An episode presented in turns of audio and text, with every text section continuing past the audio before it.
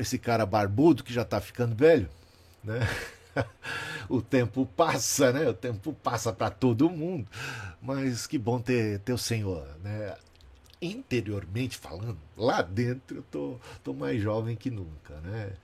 É, parece que a gente já ouviu isso nas escrituras sagradas. Ainda que esse corpo mortal, corruptível, essa tenda, vá com o passar do tempo, se deteriorando, o interior se renova e a jornada do justo é como a luz da aurora, que vai brilhando mais e mais até chegar a ser dia perfeito. E o Senhor está conosco, e a gente tem confiança, a gente. É como, como diz é, o Senhor lá em Isaías, aqueles que esperam no Senhor, eles renovam as suas forças. Isso serve para mim, para você, para todos nós, diante da pandemia, diante dos desafios. Né? Se Deus é por nós, quem será contra nós? Eu louvo a Deus pela vida de cada pastor, pastora, missionário, líder, evangelista, é, membro, é, recém-convertidos, esses que, que estão amando a Deus sobre todas as coisas, apaixonados por Cristo comprometidos com a missão, amando a igreja, é, nutrindo assim, fazendo com que ela se fortaleça. É, que coisa boa, louvado seja o Senhor por tudo isso. E viram o texto que o, o pastor João leu? E esse é um, esse é um discurso, é um momento é, muito especial na história da igreja. É um discurso do apóstolo Paulo em Atenas. Em Atenas. Atenas, capital cultural do mundo naquela época. Tá? A inteligência, os filósofos, digamos assim, uh, se fosse nos dias de hoje, as principais universidades do mundo ali estariam concentradas. Harvard, né? Vamos colocar USP aí também, as principais universidades do mundo ali, as principais cabeças historicamente, fonte do saber. Eles tinham aquele orgulho de pensarem por si mesmos. Então, é Atenas a capital cultural, cujo grego, o idioma, também era aquele idioma mais falado, digamos assim, para para as relações comerciais internações, entre nações, e pasmem, né? Que não era apenas a capital da cultura, era também a capital da idolatria. No mundo, no mundo não tinha nenhuma cidade no mundo naquela época que tivesse mais ídolos do que Atenas. Não tinha, gente. 30 mil estátuas públicas em Atenas. Em ouro, prata, pedras esculpidas em adoração aos deuses em praça pública, públicas, sem contar no Paternon, havia mais 30 mil só dentro do Paternon. Mais 30 mil. Sem contar o que havia dentro das, de cada casa. Capital, capital da idolatria, do saber, da ciência, da filosofia e da idolatria. Parece que essas coisas deviam ser incompatíveis, né? mas é, era o que rolava lá. Era o que rolava. E Paulo, veja bem, Paulo está caminhando ali em Atenas e, e para onde você olhasse era como uma floresta de árvores que de fato eram ídolos. Para onde você olhasse era uma floresta de ídolos, de idolatria. Paulo ficou muito incomodado, muito indignado, muito triste, muito perturbado interiormente no seu espírito. É o que diz, não é o Espírito Santo ali, no caso é o espírito do próprio Paulo estava inquieto, estava triste estava abalado enquanto ele caminhava e olhava para cá, olhava para lá e por todo lado tanta idolatria. E indignado, até eu diria assim, como diz o texto bíblico, revoltado lá dentro, havia uma revolta. Mas repare bem, o que Paulo viu, a idolatria tomando conta. O que Paulo sentiu, uma revolta interna. Mas como é que Paulo agiu? Ele agiu de acordo com aquela revolta? Ou ele segurou a onda? Por acaso Paulo saiu chutando a santa? A gente já viu essa história aqui no Brasil. Ele deu vazão a toda a sua revolta? Não. Repare bem como é que Paulo vai se comportar. O que ele viu, o que ele sentiu lá dentro e quais serão as suas ações e também o seu diálogo, o seu discurso, a sua palavra. É impressionante. Que lição para nós. Muitos muitos crentes cristãos se deixam sempre levar pelo que sentem. E aqui uma grande lição a respeito de do que significa o fruto do espírito chamado domínio próprio, temperança, segurar a onda, conter os ímpetos, não dar vazão à ira. Mas agir com sabedoria, prudência, contato e Paulo pregava nas sinagogas e também em praça pública. Havia como que um púlpito público onde as pessoas podiam falar livremente. E Paulo aproveitava a oportunidade para colocar-se ali, naquela plataforma de discursos públicos, e, e fazia as, as suas declarações, e, e trazia o seu ensino, e pregava o evangelho, falava de Cristo, falava da ressurreição. E isso chamou a atenção dos filósofos, dos gregos, que ficaram intrigados e, e não estavam entendendo do que Paulo falava e até caçoaram dele. Falaram, esse tagarela, a palavra ali, é uma palavra de quem fica semeando para lá e para cá, fica ciscando como galinha para um lado e para outro, espalhando semente para todo lado, que não tem foco. Eles queriam saber qual é o ponto. Ele está falando muitas coisas para eles até então desconexas. Eles não estavam entendendo nada, mas ficaram intrigados, eram curiosos, amavam o saber, queriam aprender, queriam aprofundar-se naquilo, queriam discernir do que se tratava e a curiosidade deles os levou a carregar Paulo consigo até o Areópago, até a Suprema corte, até o lugar onde se tomavam as decisões jurídicas. Um lugar especialíssimo. Olha, Paulo começou pregando na sinagoga, daqui a pouco estava na praça e agora era levado para um púlpito exaltado, para uma plataforma elevadíssima, reunidos ali os sábios, os gregos, os filósofos, desejosos de saber. E Paulo destaca duas categorias aí de filósofos. Porque depois da era Platão, Sócrates, aconteceu na, na Grécia o seguinte, porque eles eram mais idealistas, falavam das coisas mais assim, etéreas e, e tudo mais, mas lembre-se que a Grécia vai com Alexandre o Grande, com vai enfrentar muitas lutas, muitos conflitos, muitas guerras e a mortandade começou a abater toda a Grécia. É, vitórias, derrotas, lutas, muita gente morrendo e, e com isso a filosofia passou a ser mais pragmática. As pessoas começaram a, a querer respostas não, não é para um ideal de vida que, que, que vá de médio e longo prazo, mas mais imediatista. E aí surgem esses dois grupos mencionados aí por Paulo.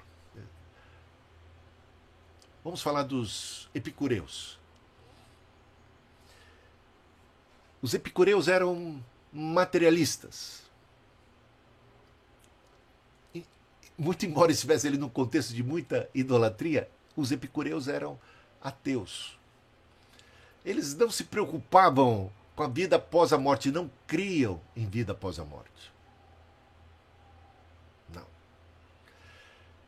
Eles queriam libertar agora, a ideia era: vamos libertar as pessoas do medo da morte. E também em parar de se preocupar com uma vida futura, com uma vida além. O que a gente tem é esse presente, esse aqui e agora. E aí surge a ideia do carpendia, a ideia já precoce, comamos e bebamos porque amanhã vamos morrer. Então, nesse conceito mais materialista, praticamente existencialista, o grande ideal da vida seria a felicidade, ser feliz, encontrar o prazer. Não esquentar a cabeça com um montão de coisa é, e, e curtir.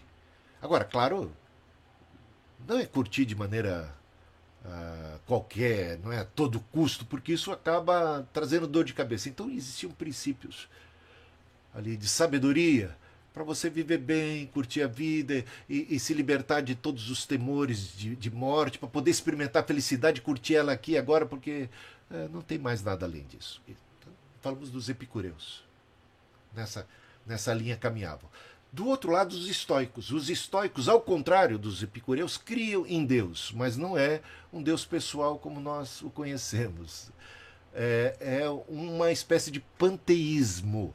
Panteísmo. A ideia de um Deus como energia, como inteligência, mas que está esmiuçada, que está misturada com o universo a ideia de que existe uma inteligência no universo, um saber no universo, mas que se confunde com o próprio universo.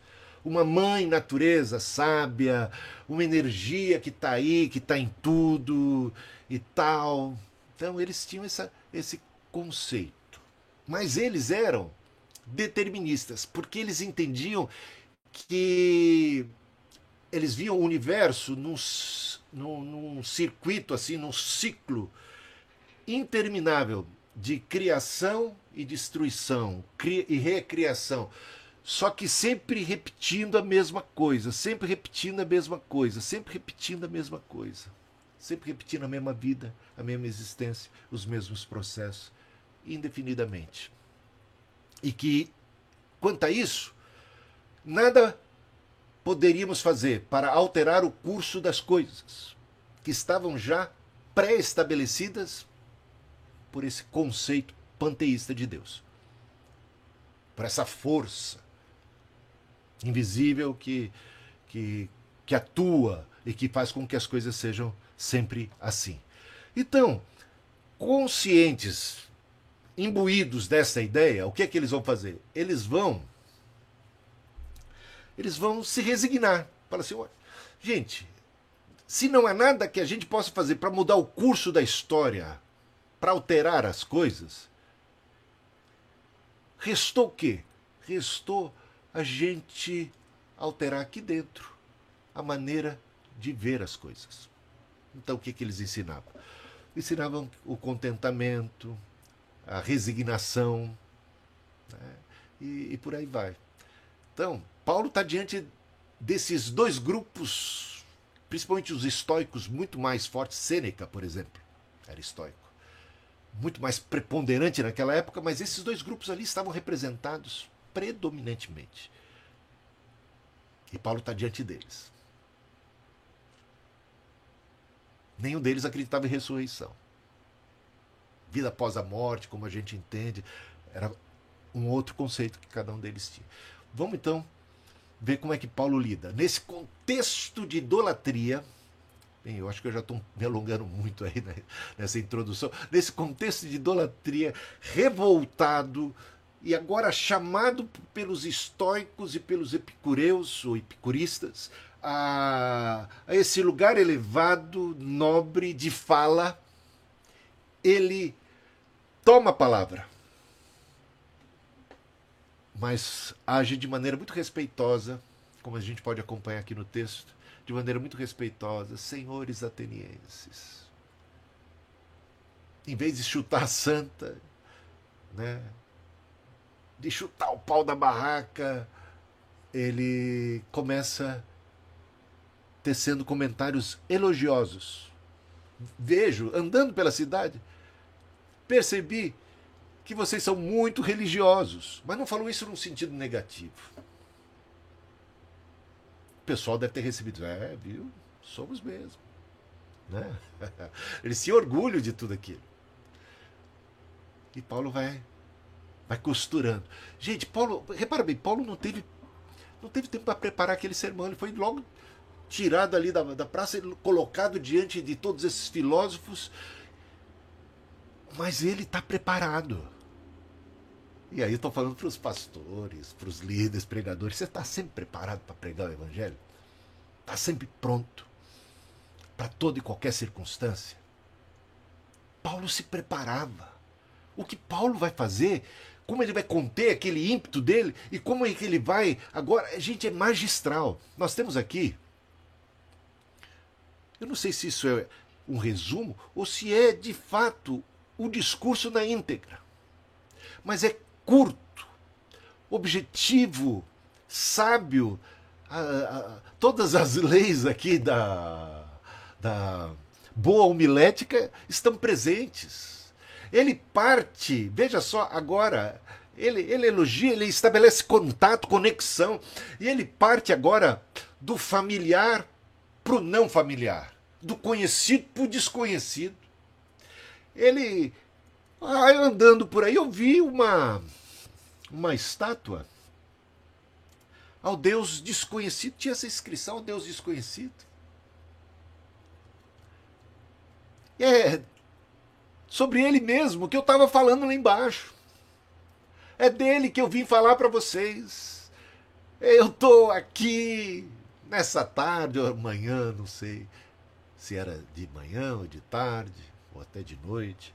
Eu estou aqui para trazer para vocês, revelar para vocês a identidade, a face, o nome as características, as descrições deste Deus que vocês adoram, mas não conhecem, e eu conheço muito bem, estou aqui para apresentar para vocês. Imagina. Imagina. Gente, olha, um silêncio tomou conta. Você pode imaginar isso? Eles eram por demais curiosos. Se eles estavam curiosos, agora que eles ficaram mais ainda. Que introdução do apóstolo Paulo. Como era sábio esse homem. Como é importante a gente ter sabedoria no lidar com as palavras, no lidar com os outros, no lidar com os idólatras, com pessoas de outras religiões. Que tato! Como ele foi costurando, como ele foi respeitoso. Mas veja como é que ele conduz, ele não vai deixar de falar o que deve ser dito. Mas como falar? Essa eis a questão. Como tratar da questão como confrontar os outros, como falar a verdade em amor. E aí, Paulo começa a apresentar aqui, a gente pode, pode resumir. Bom, eu vou pegar o texto bíblico aqui mesmo, né, resumir como é que foi essa condução, né? Ah, é precisamente dele que eu venho falar para vocês e que eu anuncio. E ele apresenta o Deus desconhecido, que é adorado por eles, porque sabe aquela ideia do. Aqui, aqui no Brasil tem o dia de todos os santos, não tem? É o medo de ter deixado algum santo de fora. A ideia do, do Deus desconhecido, vai que a gente é, esqueceu de um Deus importante. Então, para ele, aqui a estátua, para ele aqui as honras, a esse Deus desconhecido. Se ele vier reclamar, a gente diz: não, já estava tudo pronto, era para o Senhor mesmo essas honras, essas, essa adoração toda. Essa era a ideia dos atenienses a respeito de, de um Deus desconhecido. Né? para não ficar de mal com ninguém. E ele apresenta como o Deus criador, o Deus que fez o mundo, tudo que nele existe, sendo ele não apenas o criador, mas o Senhor, o soberano. Ele é o, o Quírios. Ele é o Quírios e não o César. Ele é o verdadeiro Quírios, o Senhor, o soberano da terra, de todo o céu e de toda a terra. Ele não habita em santuários feitos por mãos humanas esse, esse, esse estado que vocês prestaram para ele, é, sabe, pode, pode deixar de lado. Ele não precisa disso. Ele não habita em templos assim, Ele está muito acima de tudo isso. Que coisa tremenda. Olha que apresentação que ele faz de Deus. Nem é servido por mãos humanas, como se ele precisasse de alguma coisa. Ele não carece de nada. Ele não carece de nada. Ele é totalmente pleno em si, suficiente. Pelo contrário, é ele quem dá para mim, para você, tudo que a gente carece, tudo que a gente precisa para comer, para beber, para o ar que a gente respira, tudo vem dele. A vida vem dele. Criador, sustentador, aquele que mantém a vida, que coisa maravilhosa, né? E ele mesmo é quem dá todos a vida. Deus, veja só, de um só homem fez todas as nações. De um só homem. Lembre que ele está tratando aqui com quem? Com os gregos. Os gregos não tinham o background das escrituras sagradas do Antigo Testamento, do, do judaísmo. Eles, possivelmente, talvez um ou outro, mas possivelmente, no geral, não conheciam a figura de Adão. Ou pelo menos não o chamavam por esse nome. Mas ele, ele vem sempre trabalhando com o que as pessoas sabem. Ou de uma maneira que as pessoas possam entender. Ele fala um linguajar que é compreensível, ele, ele, ele adequa o seu discurso àquele público. É muito interessante isso. De um só homem fez todas as nações, inclusive, incluídos os gregos. Vocês estão aqui. Ele é o Criador de vocês, de todas as nações. Ele estabeleceu os limites, as habitações, e, e ele age na natureza, na criação, em tudo, de uma forma que leva os homens a desejarem conhecê-lo. Esse Deus que é transcendente, esse Deus que se oculta, também se revela, também deseja que as pessoas agem de tal maneira que as pessoas tenham interesse por ele, tenham sede por ele. E ainda que tateando no escuro, e olha aqui que ele já começa a trabalhar a questão da religiosidade dos gregos. São como pessoas que estão tateando no escuro. Não conhecem o verdadeiro Deus. Esse Deus que para eles era desconhecido, que agora está sendo revelado, ainda que esteja perto de cada um de nós. Cada um de nós perto. Um Deus transcendente que é imanente, que está aqui e que hoje eu apresento, porque hoje ele se revela através desse discurso a cada um de vocês. Que coisa, hein? Que, que coisa magistral. Agora, veja só, pois nele vivemos e nos movemos e existimos como alguns dos poetas de vocês disseram, porque dele também somos geração. Ele cita Epimênides, a primeira frase é de Epimênides, que viveu 600 anos antes de Cristo. Pois dele vivemos e nos movemos e existimos. Ele, em nenhum momento, nesse discurso, ele cita o Antigo Testamento, hein? Ele não abriu as escrituras para pregar. Por quê? Porque eles não têm esse pano de fundo. Porque isso seria irrelevante para eles. Mas o que é relevante para eles? Os poetas. E Paulo conhecia os poetas gregos e sabia citar versos de cor e salteado e os aplica no seu discurso. Estou falando do Deus desconhecido. O Epimênides, o Epimênides, ele não citou o nome, mas como disse os poetas de vocês. Nele vivemos, nos movemos e existimos. E um outro profeta chamado Arato disse: dele somos geração. Gente, nós viemos de Deus. Nós, aí isso está combatendo a ideia do materialismo. A ideia do Big Bang, talvez, não sei, de, de, de, de, de sermos obra do acaso. Não, nós somos produto de Deus. Geração de Deus. Geração de Deus, como disse Arato. Ele cita. Mas o problema desse poema de Arato, gente, olha, não, não fique escandalizado. O poema de Arato é um poema a Zeus. Arato está dizendo que o Criador era Zeus. Zeus criou Zeus, Zeus criou isso, criou aquilo e tal, e que não sei o quê. E dele somos geração. Paulo pega esse texto e o aplica ao Deus desconhecido, que ele revela como o único e verdadeiro Deus, Criador dos céus e da terra, sustentador de tudo. É isso que Paulo está fazendo. Ele está lidando com aquilo que eles sabem e está levando-os ao conhecimento de Deus. Bom, vamos adiantar aqui. Ah,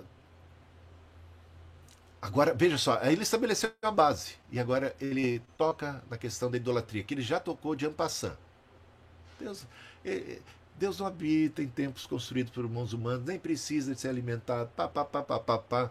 E agora ele vem, estabeleceu a base, usou como base dois, dois versos de poetas gregos e ele agora toca diretamente com uma coragem impressionante. Ele pode ser apedrejado. A coisa pode ficar feia para ele ali. Mas ele soube trabalhar. Ele, ele, ele, ele estabeleceu contato ele está agora lidando com eles com muito respeito, mas ao mesmo tempo chamando atenção até para os sábios, para os poetas, e, e, e, estabelecendo essa base na qual ele vai dizer: visto que somos geração de Deus, então, qual é a conclusão? Não dá para pensar nesse Deus do qual nós somos geração como objetos que nós, humanos, esculpimos de ouro, prata, bronze, madeira, pedra. Não dá para, sabe? São produtos das mãos humanas. De fato, nós é que somos produtos de Deus. E esse Deus está tão elevado, tão acima, que nós não somos capazes de retratá-lo devidamente, adequadamente. Essa é a questão. E veja só, Deus não levou em conta os tempos da ignorância. Poxa, está chamando os, os, os, gregos ignorantes, né? De um certo, mas de um jeitinho bem interessante, né? Deus não levou, é, tateando no escuro. Tudo isso que ele vai falando. Deus não levou em conta os tempos da ignorância, mas agora ele ordena. Ordena o que? Arrependimento. Gente, essa palavra arrependimento não é uma palavra que aparece na boca dos filósofos gregos, hein? Culpa, de pecado, arrependimento. E agora vai falar do juízo final, porque este Deus, Criador de tudo, sustentador de tudo, pede conta, há de pedir conta, teremos que prestar contas após a morte. Arrependam-se. E ele estabeleceu um homem pelo qual ele há de julgar. E ele introduz Jesus aqui. Começa a introduzir Jesus. E disse: E esse homem é tão especial, e o sinal e a prova de que Deus está com ele é porque Deus o ressuscitou, ele foi ressuscitado. Agora, quando ele toca no tema ressuscitado, Aí todo mundo esperneou. Aí acabou o discurso, interromperam, falou, opa, calma aí, para aí, agora já foi longe demais. Arrependimento, é, juízo final, e agora a ressurreição já foi demais. Para mim chega. O pessoal começou a zombar dele. Uns, né? E aí as três respostas, as três respostas que podem ser dadas e que costumam ser dadas as mensagens, as pregações evangelísticas. A primeira reação é zombaria, desprezo. Mas há uma segunda reação, que é curiosidade, adiar, postergar, deixar para depois. Olha, quem sabe mais tarde, preciso pensar no assunto, não estou pronto ainda. Né? Segunda reação. E a terceira, a palavra de Deus não volta vazia. Tem aqueles que creem e que se unem. Creem e se unem, fazem parte da igreja. Fazem parte do corpo de Cristo. Se unem a Paulo, se unem aos apóstolos, perseveram na doutrina dos apóstolos, estamos juntos, fazem parte agora do time de seguidores de Jesus Cristo. Bom, com isso eu quero concluir. Concluir dizendo o seguinte: fico maravilhado com as lições que a gente tira daqui para pregação, para evangelização.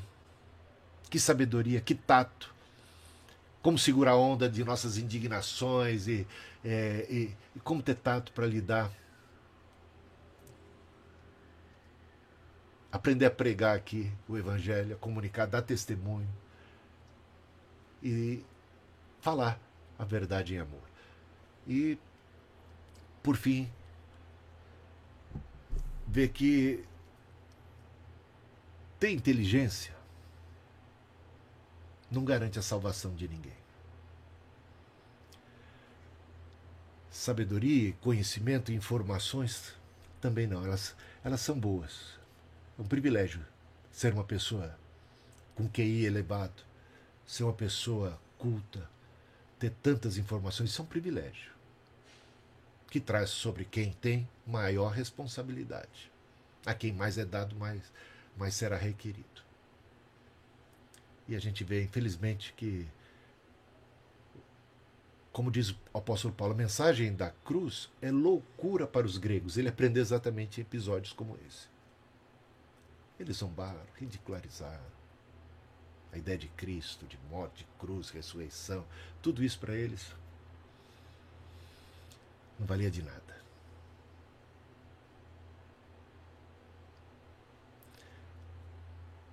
Uma outra coisa bacana aqui é a habilidade do apóstolo Paulo lidar com a cultura e pegar determinados aspectos e falar: Isso aqui é um aspecto positivo. E a partir dele, levar para Cristo e, sabe, ele não desprezou. Ele lia, apreciava fazendo os devidos descontos, examinando tudo. Não é ele que, que nos conclama a examinar tudo, reter o que é bom. E a ideia de, de, de cultura, há aspectos malignos da cultura. E a gente precisa ter discernimento. O mundo, num certo sentido, jaz do maligno, mas no outro sentido, Cristo é a luz que vindo ao mundo ilumina todo o homem. Deus não abandonou os homens a si mesmos, os entregou ao léu. Há textos da Bíblia que dizem que a terra está cheia da sua glória. E nós já temos dois mil anos de história de igreja e da proclamação do Evangelho, que influenciam de modo positivo nações, povos, conceitos, leis e tudo mais. Então, tudo isso precisa ser levado em consideração. Mesmo no passado, Deus não se deixava sem testemunha. Paulo mesmo diz que, que os homens são indesculpáveis porque eles, tendo conhecimento de Deus, ou, ou seja, eles têm algo, algum conhecimento de Deus, ainda que não ou da revelação plena. Cada um vai ser julgado conforme a luz que recebeu. Não é isso que a gente aprende ali? Então, há sim aqui e ali elementos positivos da cultura e das ações humanas e tal, e a gente pode pode reconhecer isso. E, e nisso pode reconhecer o dentro de Deus. Tá bom? Bastante coisa que eu falei, eu não queria ter levado tanto tempo, mas você sabe que às vezes eu me empolgo, ainda mais quando eu estou com vocês, eu fico contente, aí eu perco até a hora. Gente, louvado seja o Senhor por isso. Então,